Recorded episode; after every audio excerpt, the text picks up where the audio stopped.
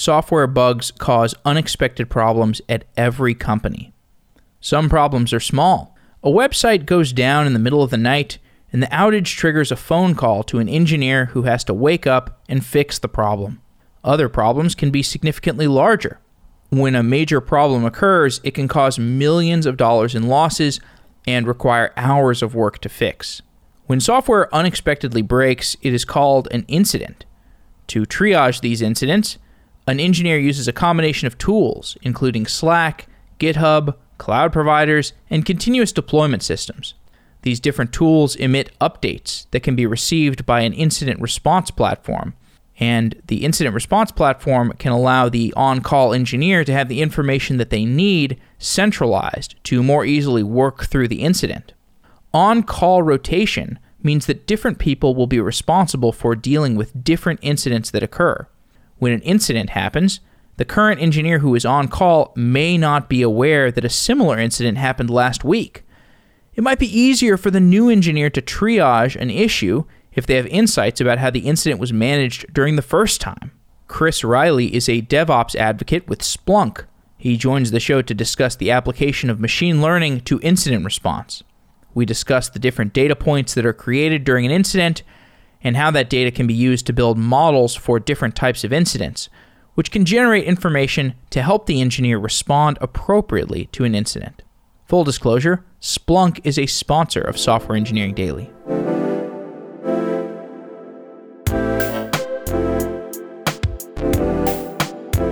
As businesses become more integrated with their software than ever before, it has become possible to understand the business more clearly through monitoring, logging, and advanced data visibility.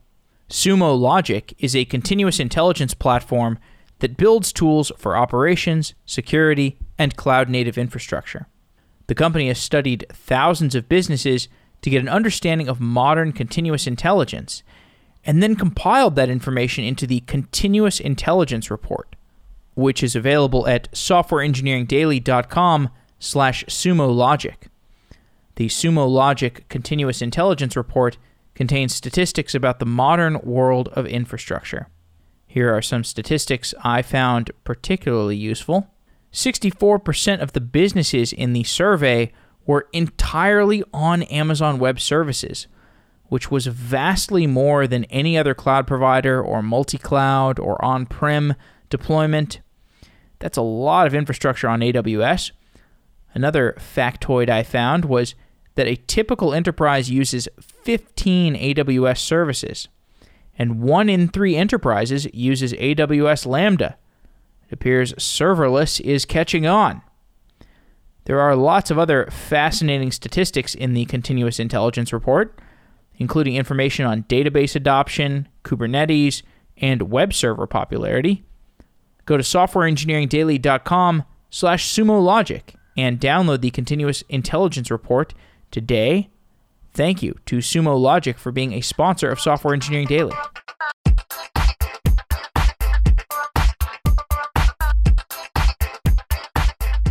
Chris Riley, welcome to Software Engineering Daily. Yeah, thanks, Jeff. We're about seven years into the quote DevOps movement, and this has had a large effect on software.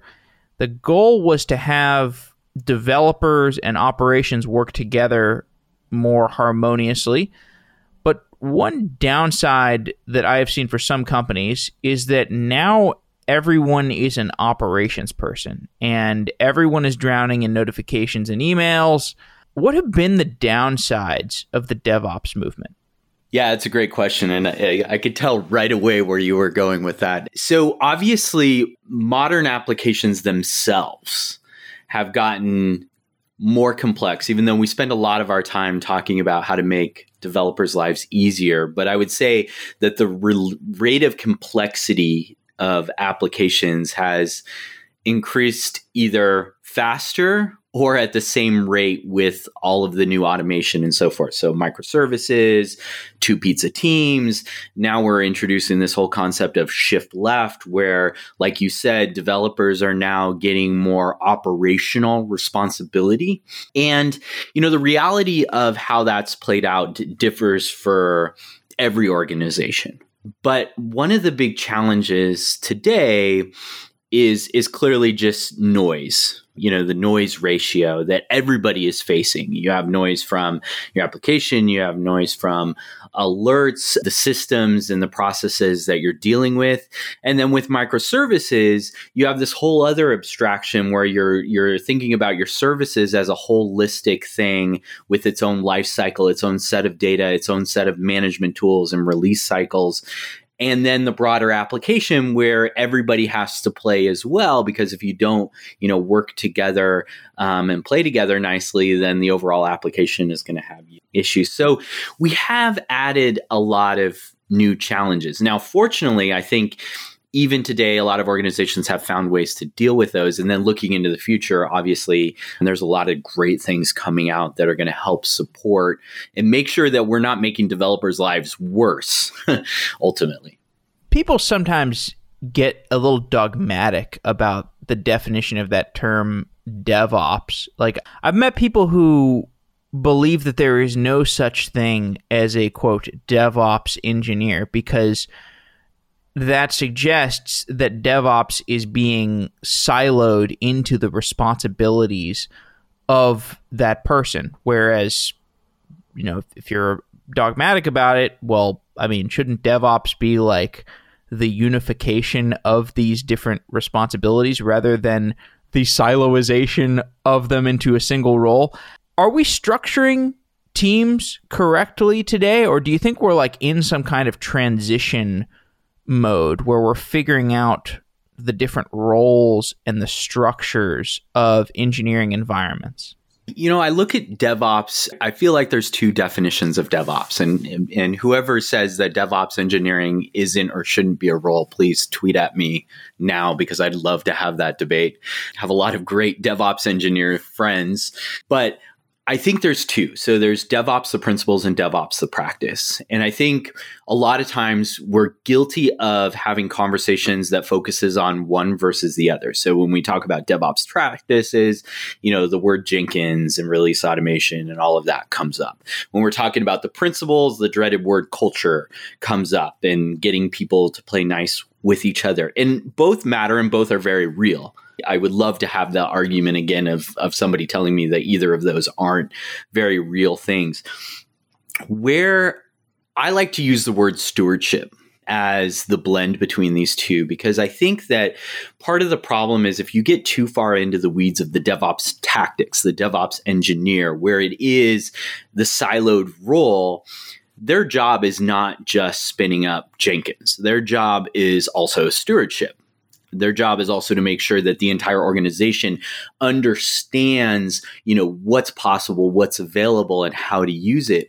And one of the models that i really like and and i i don't think we're restructuring. I i recently did you know an interview of a distinguished engineer at a financial large financial institution. And this is true with at uh, USA Gannett Publishing as well, and you know several other organizations I've seen where they actually build a system of stewardship. And there's several ways to do that. One is the classic shared services model, which you'll find in United and a whole bunch of other companies. But then you have the model of the DevOps engineering team, where it's not just a role, it's a whole team, is vetting and building tooling that they are championing across the organization. And if you don't use it, that's fine, but you're not going to get supported if you don't. so there's not only the stewardship, there's the, well, if I don't leverage these best practices and these tools, then I'm going to be left behind from the, the entire organization. And this is happening at scale in very large organizations. So I wouldn't say it's, we're at a phase where we're restructuring, where we're going from the unicorn DevOps engineer to the more mature thing. But there is this reality that's happening today, like you said, seven years later, where DevOps is kind of becoming boring and we're really focusing on, and I like that. We're really focusing on solving real problems today. And the conversations I have now are about the nuances of that, which are, are fun to have. I think we can all agree that the cloud has made operations easier in many ways, but it's also created new operational problems. What are the new operational problems that the cloud created? You know, it's hard for me to to answer that question without kind of putting it on on the lens of the organization. I mean, there's the organizations that are moving from like colo data center, monolithic applications that just have a tremendous amount of considerations around security, re-architecting their applications. You know, a lot of times the answer is it's going to take us seven years to re-architect our application. It just doesn't make sense. To the the unicorns or the more cloud native applications, which also are facing challenges. One of the challenges that I think that that is happening today is largely around security because I think it's everybody's biggest fear, but also to jump on the bandwagon of the multi-cloud and the hybrid cloud because a lot of companies have kind of picked their de facto cloud. And as a result of picking their de facto cloud, they will limit themselves on the types of services that they will use, whether they're available in the cloud or not. And there's several issues with this. They might choose a service that isn't the right thing for their application, or they might not be leveraging thing that could be tremendously beneficial to their application just because it's not with their public cloud service provider. And I think that this is going to be an ongoing challenge that organizations are really going to have to consider. And multi cloud is going to matter not only from a high availability, even legal perspective. Let's say you're public cloud provider and you become anim- enemies for some reason, but also from a is this the best thing from my application in all regions, in all cloud providers type scenario. What about Slack? Has Slack made operations easier or harder? Man, so yeah, Slack is one of the unicorns. I mean, there's no doubt. Like, Slack is one of the organizations I can say that the shift left, they are living it, and it's cool. Like, you build it, you support it, two pizza teams, everybody's on call for the code. The culture is focused on making sure that the services that the organization puts out there are satisfying the user and and the developers are not only just thinking about you know getting through a backlog and delivering their applications pushing code multiple times a day they i can't speak from being within the organization but i can speak from what they, well, just just to be just to be clear, like I'm talking about the product. Like, has the product oh, itself? Okay. Yeah, like because because I, I, you know you he, you hear these people who say like I am drowning in Slack it's, notifications. Right, right. I, I don't know how to configure them correctly. Like, yeah, yeah, the noise ratio. Yeah, yeah. So you know what is Slack? Slack is a better interface to a very old thing called I- IRC. You know now people are going back to Discord suddenly all of those tools have problems. Right? All and the problem is information architecture and noise. And so if you don't think about how you structure your communication inside of Slack, then it could just become the same thing that email was that we all complained about. But also, it becomes very often, even though you can isolate channels and so forth, it becomes a one to many type chat ops tool. And that is very problematic because it relies on the users to decide if something is important to them or not, or if their involvement matters. And that's when we get blindness. We get blindness for everything in the tech field these days if we see too much of it. We get blindness for ads, we get blindness for chat notifications, everything. so yeah, absolutely. I think chat ops in general, not just Slack, is is created a big problem for teams because it's so easy to adopt, which means it's so easy to populate with noise.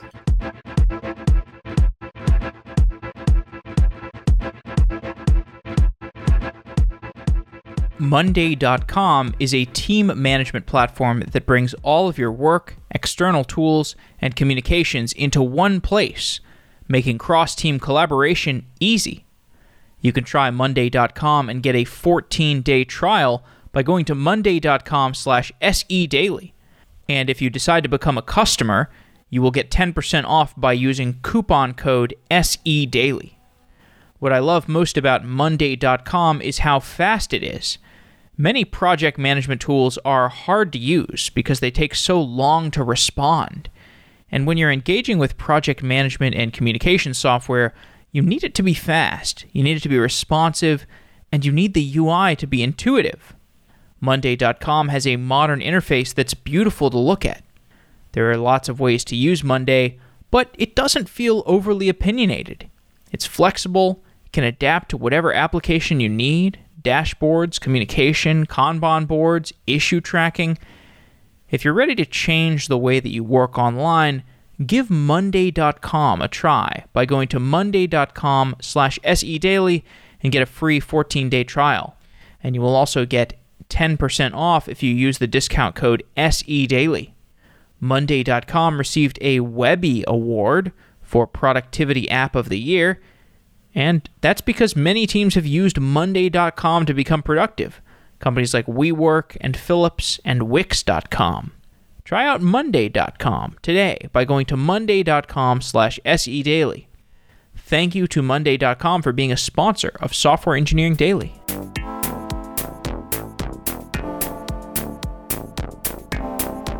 So I think of the cloud and Slack and many other SaaS products as kind of the changing face of software development because I think 10 years ago we might have thought of the process of building software was the composition of open source software. And today it's the composition of open source software and SaaS tools. And everybody's got a million open source projects that they're working with and a million SaaS tools. What are the other primary tools? What are the other tools that have changed the process of operations and software development? Yeah, isn't it cool that we, you know, we today we don't again, we don't have to argue for the value of DevOps. We don't have to argue for the value of open source as much as we we used to. And I think we're getting a better understanding of the variations of open source licensing models as well. But those are all really a part of like what is your application comprised of, which developers love to talk about. What I like to think of is that your software delivery chain is a product as well and if whether it's the DevOps engineers building it, whether it's the development team collectively building it. And in your software delivery chain, you have different components. You have your source repository, you have your release automation from A to Z. And at Z, you have your incident response, incident management, you have monitoring in there. Like there's all these things that you need to put together. And there's open source and there's commercial. And the, you know, the big benefit of commercial is is really around support. But you're really building when you build out these pipelines and slot these various tools in, you're building a an application in itself that you're offering to your delivery team as a service and you need to be able to not only slot those tools in seamlessly, you need to be able to remove them seamlessly. so, integrations and how tools connect is really important across that entire delivery chain. And as people get more advanced with their delivery chains, we're seeing, you know, even new a new suite of tools coming in the area of data ops and AI ops, and to use every acronym out there. So there's a lot to that comprises your delivery chain a lot more than than there ever used to be. One part of the modern software experience is incident response. And this is the process of dealing with an outage or a large bug. When an incident happens, different companies respond in different ways. What are some best practices for responding to an incident? Yeah, so this plays into the chat ops question. And a lot of times when we think of alerts, we think about thing happened, X thing happened, and then there was Y response. There's actually a lot that happens in between there. And it and it really is analogous to, you know, an ambulance, right? Going to some sort of event or tragedy. You know, all the things that those EMTs do are the same things that we can kind of think about when we are actually responding. So the very first thing is, you know, who acknowledges it first? Right. And is that the right person? Then what do they do after they acknowledge it? Do they bring other people into the firefight? Do they get more support? Do they start to look at run books to address the issue themselves? Do they look at other issues that have come across? Because when we're talking about noise, a lot of times critical system events or application events will cascade. And so it's not just one event, it starts to snowball and, and build on to others. That's why it's so it's important to get to mean time to acknowledgement and understanding of the issue is as quickly as possible. And so the first thing is just making sure that you get the right people engaged. And at every level of response, the triage, the getting the right people, the remediation, etc., you know, that mean time to acknowledgement of the right people is going to determine how successful you are as you go down the chain up into the point of where you do postmortems. And I think that the best practice there is people oftentimes just think about the firefight. They don't think about what they do after the firefight and how to build on top of it. And it's not that they don't do postmortems, they don't take them seriously and they don't put enough context as a part of their postmortem to be able to build on it in uh, future. It's kind of like a police officer pulling somebody over you know, and they don't want to file all the notes related to the ticket or whatever. Like they just kind of haphazardly put it all together, and they're they're doing themselves a disservice when they do that. So that is just a big thing. And then the other big thing is, and it relates to everything, is this blameless mindset. And when I say blameless, I don't just mean like from a top down, is somebody going to get in trouble for this? I mean actually when an incident happens, the team understanding that, you know, we're not here to go and find the person who broke the thing. We're here to work together and find the immediate solution and the long term solution. How do tools help with incident response? Yeah, so I'd say still today, the vast majority of organizations are have a NOC and email spreadsheet type system where they're they're literally going down and, and finding the right person to email, or they have a shared mailbox, or you know they're a little bit more advanced and they're using chat ops like Slack and they have a channel and they they all watch it. That's the one to many approach. What proper incident management, incident response tools do is they change that into a one to right approach, right? So, first thing, getting to acknowledgement finding the right person finding the right responder based on you know where the incident came from the type of incident also when you get alerts it's not just an alert. It's not just a tapping somebody on a shoulder saying hey something's broken over here. Come fix it. It's a hey something's broken. This is where it come from came from. These are all the details. This is the payload. Like you have a lot of context. And then also using modern communication techniques. I mean, we're all very used to being mobile and, you know, we have our own ways that work for us to get our attention. And unlike chat ops, where everything, in email, where everything's kind of dumped in one spot, responders should be reached out to in the way that they're going to best pay attention to? Is it a phone call? Is it a push notification? Is it a notification on their their watch? Is it a text message? But and and then also be able to say, you know, what happens if I don't if I don't get, react to the first notification what how do i want to be reached out next and so you have the whole sequence of events that that need to come together. And that's really where the incident management incident response tools come in. And then after um, the issue's been resolved they have all that data. They have the, all the sequence of events and everything related to an issue that they can then roll up into a really strong powerful postmortem Tell me more about how people collaborate during an incident. What is the tooling around collaboration and the workflows? Yeah, there's a lot. There's a lot. You know, there there's chat services built into incident response tools directly. Uh, which is always super powerful. There's the chat ops themselves. There's a concept of having kind of like war rooms, right? Where you aggregate everything together, all the people, all of the information together to to respond to um, incidents. What's important, and this goes back to best practices, and wow, I really said that in a very enunciated way, is that the hierarchy like how you determine what type of alerts get routed to what people, the type of information, the structure of the payload of the alerts that you want, how you reference run books, uh, and so forth.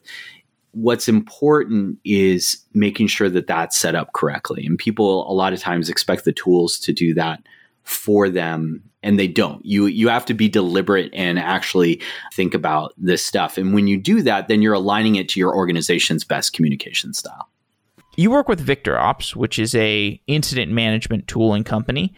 Explain what VictorOps does. So VictorOps is all around, you know, offering site reliability engineers, even even developers, access to building that framework for as quickly as possible getting the right people into the firefight um, when it comes to incident response. And, and we refer to the whole thing as incident response because the most important thing when something breaks is who responds and how you respond. And so uh, we have a lot of very specific tooling and intelligence around how to do that in the most most efficient way. And over time you've gotten into machine learning because these tools are generating lots of data from logging to monitoring to chat messages to the kind of information around incident response that you get out of a tool like VictorOps. Ideally, there would be systems that are aggregating this data and learning from it. How is machine learning being used in ops tools today? Yeah.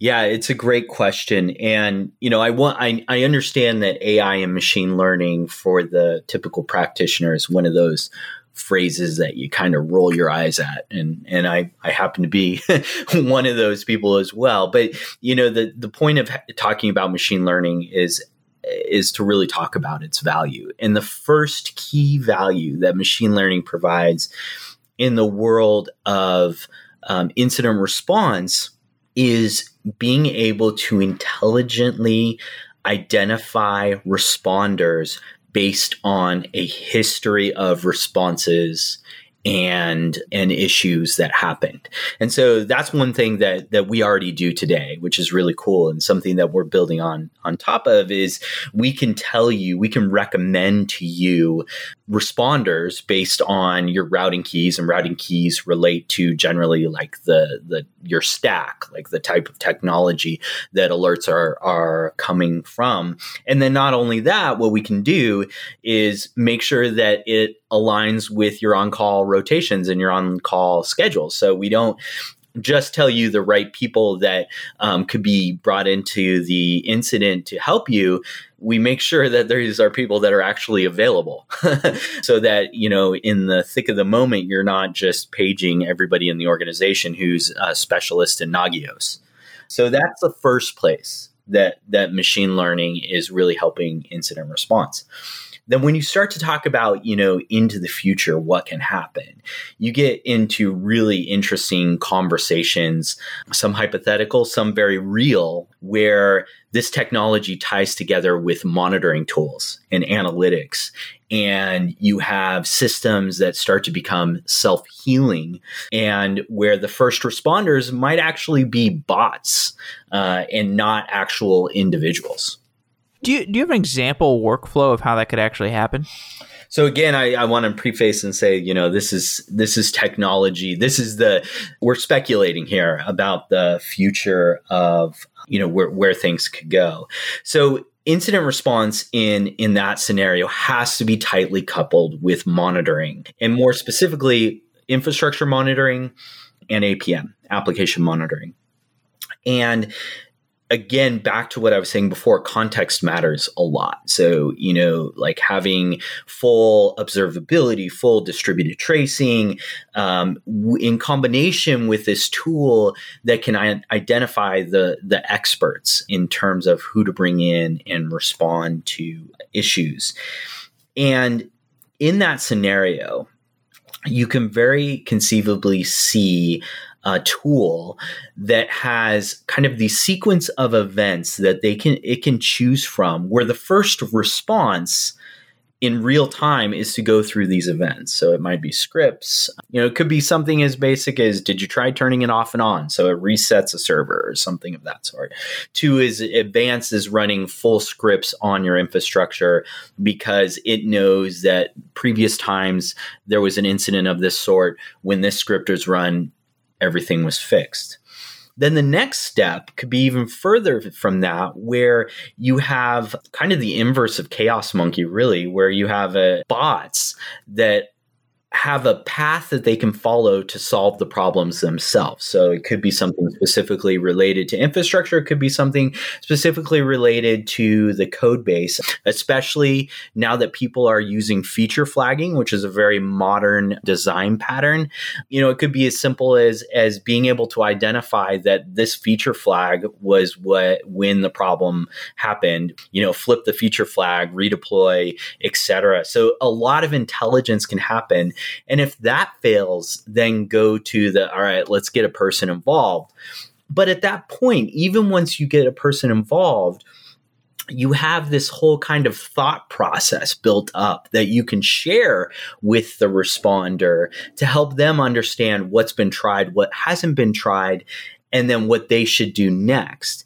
And then once we get to the postmortem and the remediation stuff, in the postmortem, the team can go, oh, you know what? We can train the system. We can help the system with these scripts or these set of instructions to resolve this issue in in the future. And the goal here is that I don't think you're going to replace the, the, human element for a while. The goal here is that any common issues that are repeatable or you can anticipate happening based on historical data that we you address those without human intervention and via automation.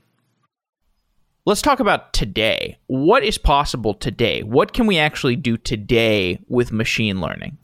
Yeah. So today, I think what you already see in the market is you see monitoring tools deploying uh, machine learning to have anomaly detection.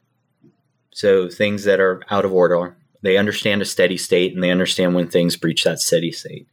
To have predictive analytics to say, you know, last time we saw this trend of activity, something bad happened. So you, you, already have that. It's being used. It's very real. A person always has to act on that. So they see it, they act on it. Then on the incident response side, as I said, you know, at VictorOps, what we have is the ability to very intentionally identify the right responders based on historical data. So that again, it's historical data. We know, you know, when these types of incidents happen, we brought in this firefighter. This firefighter was able to resolve the issue you know five times faster than whatever so you have all this data and you can build up to make a very intelligent decision on who to bring into the fight so what i'm suggesting is that you bring these together in addition to actions because it's all about actions like this data is great but you have to do something with it in addition to actions and those actions are automated in the form of you can call them bots you can call them scripts you can call them whatever you want but it's automated. And so, very quickly, as you build this together, you get this series of events that happen in real time or maybe in advance based on those predictive analytics, and hopefully get to a resolution before a human even needs to be brought in. And that's that's where we're we're getting. I mean, people throw around the term self healing. I've yet to see a fully self healing um, environment today, but there are very basic things that we can we can heal on and and and do very basic things like restart services and you know toggle feature flags and et cetera, et cetera but it's going to get much more advanced and we're going to start to look at a scenario where we're going to be talking about you know at what number of repetitions should this be like fully autonomous? and you know it's going to uh, hopefully it, it, becomes very low where the types of issues we are addressing are very high impact and, and the human is getting involved in very high impact stuff that is is going to support the platform you know long long term and not just these common types of things that pop up on a regular basis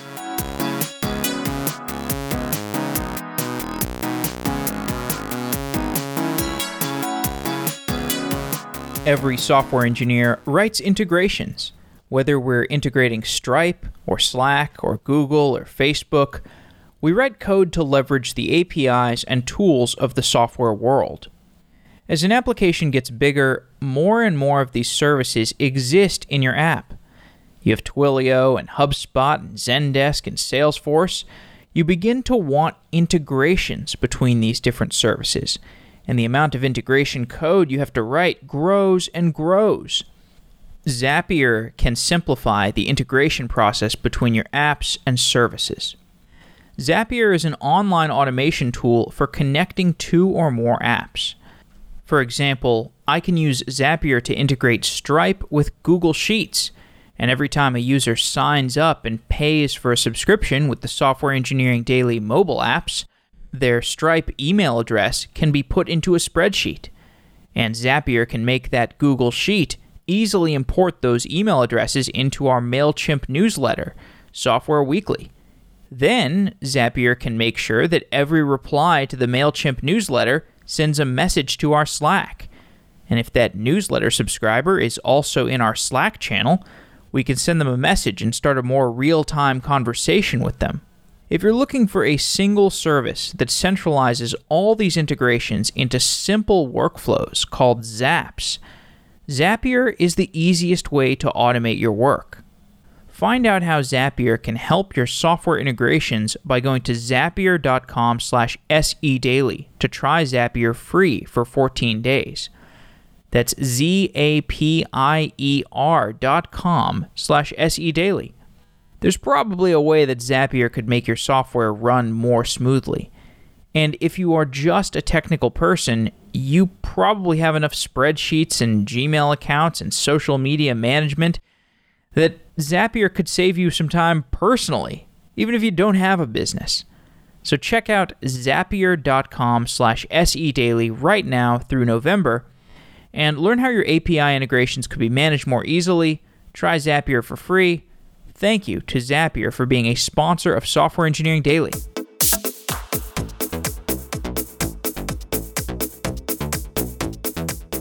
Walk me through an example of of how that works in a modern context. Like if I want to create an automated response to an outage, maybe that automated response is to loop in the right people. Maybe it's to do something to my CI CD pipeline. Maybe it's to start monitoring or sending alerting emails more aggressively. Walk me through a, a like an example. Okay. Yeah. So I think that we'll focus m- more on the you know something breaks scenario because there's also scenarios like deploying code that has vulnerabilities in it and so forth. So something breaks. Uh, you have an issue with your backend.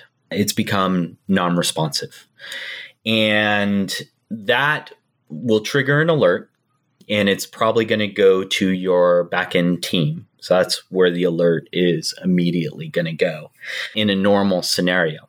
Now, in the scenario first of when we start to bring machine t- intelligence in this, instead of going to that team, you have a sequence of events that checks the various systems that have to be in place for your backend to be running. So you have, you know, the service itself, you have the infrastructure, etc. And let's just say very basic, it's the infrastructure. So infrastructure is down, let's restart it. Or it's a matter of rerouting traffic and doing some smart rejuggling of where the requests are going from and to. So that's a very, very basic scenario.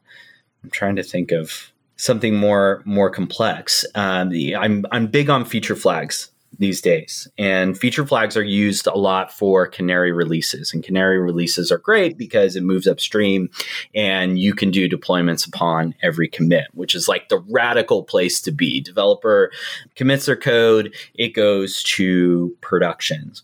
Now, if the organization has used feature flags properly, what you can do is not only A B testing where your deployments are going to different subsets of users, but you can have if if something breaks when you push a p- feature out into production and you're doing this at scales where there's lots of features going out at production in various times instead of just shutting it down and reverting back to a previous deployment, you can have intelligence go in, and the first alert is for a bot to go in and turn off, you know, XYZ feature that they see as potentially being the cause of the issue.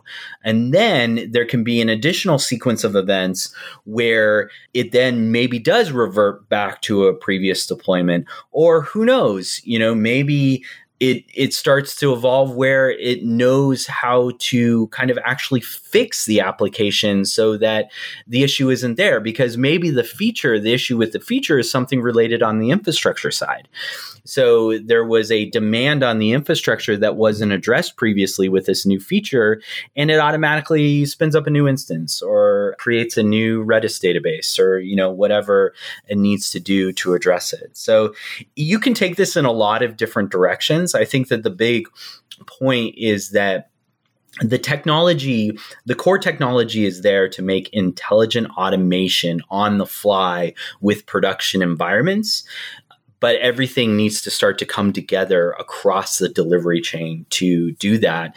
And incident response is one big part of that, where the response element of it could be bots and artificial intelligence versus immediately humans. I'm actually very glad that you mentioned feature flagging because I feel like this is something we we didn't talk about at the beginning in the the the changes to quote unquote to DevOps that are occurring. I have had some conversations with people recently about just how influential feature flagging can be because it, it because it can decouple the deployment process from the risk of enabling the features from the deployment process. Can you just talk a little bit, reflect on how feature flagging has changed the software development process. Yeah. Yeah, and I'm I'm I'm big on the feature flag bandwagon right now uh, for sure. One thing that's challenging with feature flags is, is it does assume some level of DevOps maturity. And when I talk about DevOps maturity, I don't mean in terms of the principles, I mean in terms of execution. Like you have automation, you have to have automation.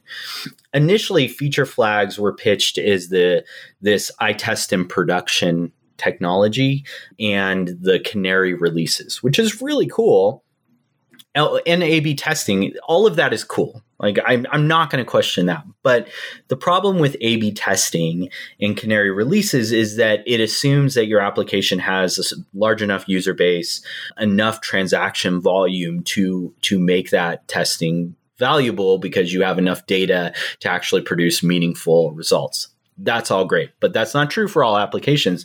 And I think feature flags are a design pattern that are useful for all applications. I, I, don't think that this is just something that you use for some applications and not others. In the context that we've been talking about it, it we I've been talking about it from a support perspective, really, which is how do you release functionality and and be confident that you can put it out there and if something breaks very quickly bring it back. And that's a critical aspect of it. But not only that in your delivery chain when you talk about continuous integration continuous delivery and you talk about application quality and quality engineering feature flags also give more autonomy to your quality engineering team where they don't have to have this regular communication with developers about what's coming. They can actually see the feature flags and use those in their testing process. And they can decide through testing whether or not a feature flag is enabled or not versus going back and being blockers of functionality. And then finally, we still, you know, even more in microservices world, features are not necessarily features in a service. A feature could be a feature application wide as defined at the product management level. And so with feature flags, what you can do is you can actually um, allow microservices teams, each service team, to release functionality, a part of a broader feature, but not turn it on until everything is there for the application. And so you don't slow them down by making them have to collaborate with every team that is involved in this big feature, whatever it is. You can let them build it as they do. And then once everything's there, you flip on the feature flag for that whole feature, and now it's available broadly. So we have all these integrations. We have feature flag integration, Slack integration, GitHub integration, logging integration. All these different things are integrating. And they're creating different forms of data. How can we use that data from the different integrations to have a smarter system for dealing with our operational processes? Yeah. So, and sometimes in this world, it feels like we're just chasing tools and chasing integrations, especially as it relates to incident response because it's such critical to have your uh, tools tied together so that your your delivery chain is comprehensive what happens is that all of the data these systems pull out, whether it's exception monitoring, real user monitoring, application monitoring, release automation, infrastructure monitoring, cost monitoring, vulnerability scanning, all of this stuff, all of these tools are great at producing data. The problem is it's so much data that no human in themselves can go in and make the mappings. And even if they did, so when I say mappings, like map what happens. X exception leads to you know y critical event and then the response associated with that and then and then how it's responded to.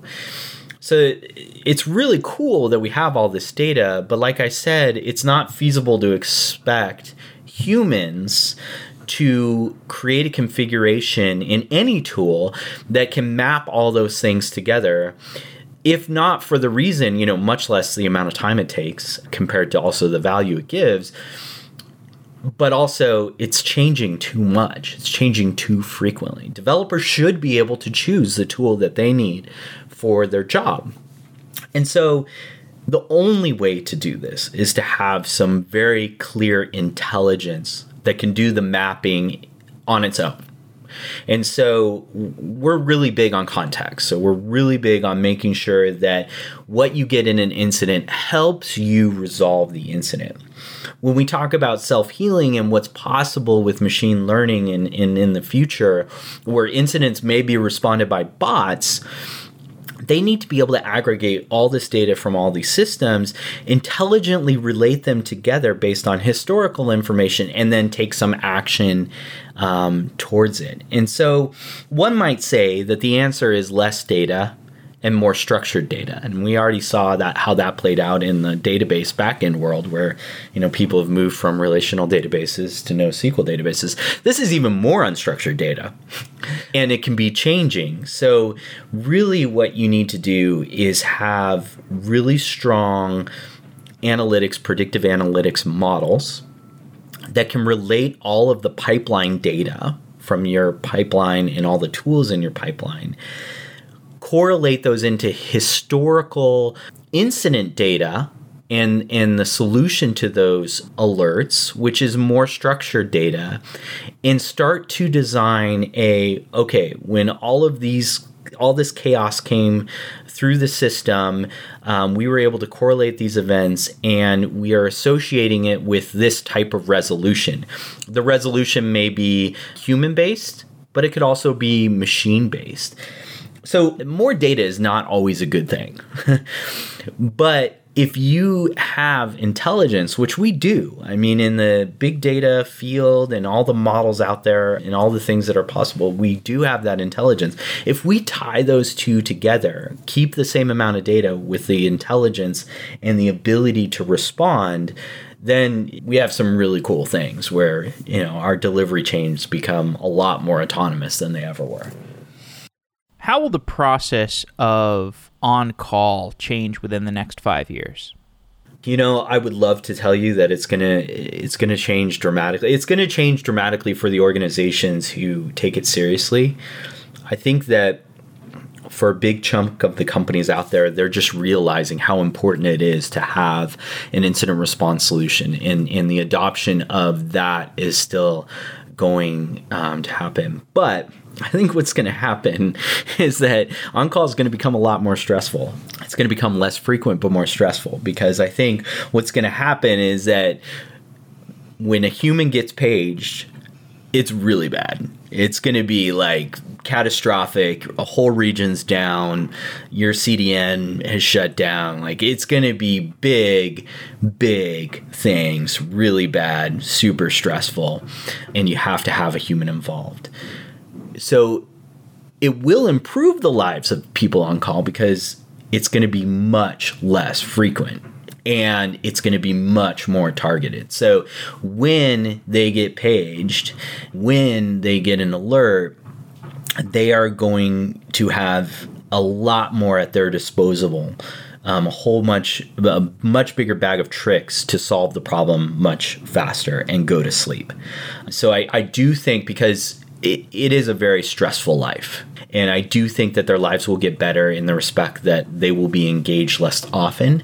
But I think when they are engaged, it's going to be much bigger, much more catastrophic things that need their involvement. And a lot of SREs live for that firefight. They live for solving those really hard problems. So maybe the maybe they'll be happier. I also think the way it's going to change the world is that it's going to roll into application design and architecture even more so that the true feedback loop of production back into product will exist because there's going to be a lot more data and context to know how we improve the infrastructure we run on. Do we go into multi cloud? You know, all the things we want to do to improve our infrastructure and applications, we can now relate to actual real world events that happened in production, which today you don't see a lot of. You don't see that feedback loop. You still see that wall where it kind of stops. Issue was resolved and it didn't go back to product, or it didn't go back to the ops team to figure out a different infrastructure setup to support the application. Chris Riley, thank you for coming on Software Engineering Daily. It's been great talking. Yeah, this is great. Thank you.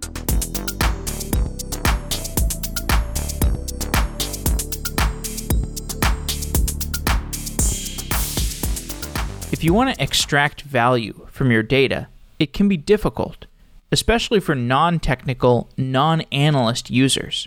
As software builders, you have this unique opportunity to unlock the value of your data to users through your product or your service.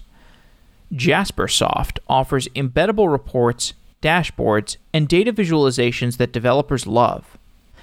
Give your users intuitive access to data in the ideal place for them to take action within your application.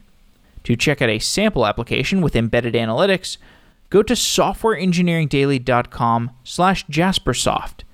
You can find out how easy it is to embed reporting and analytics into your application. Jaspersoft is great for admin dashboards or for helping your customers make data driven decisions within your product because it's not just your company that wants analytics, it's also your customers. In a recent episode of Software Engineering Daily with Tibco, we talked about visualizing data inside apps based on modern front end libraries like React, Angular, and Vue.js. If you want to check out that episode, it's available on softwareengineeringdaily.com. You can also check out Jaspersoft for yourself by going to softwareengineeringdaily.com slash jaspersoft and finding out about embedded analytics. Thanks to Tibco for being a sponsor of Software Engineering Daily.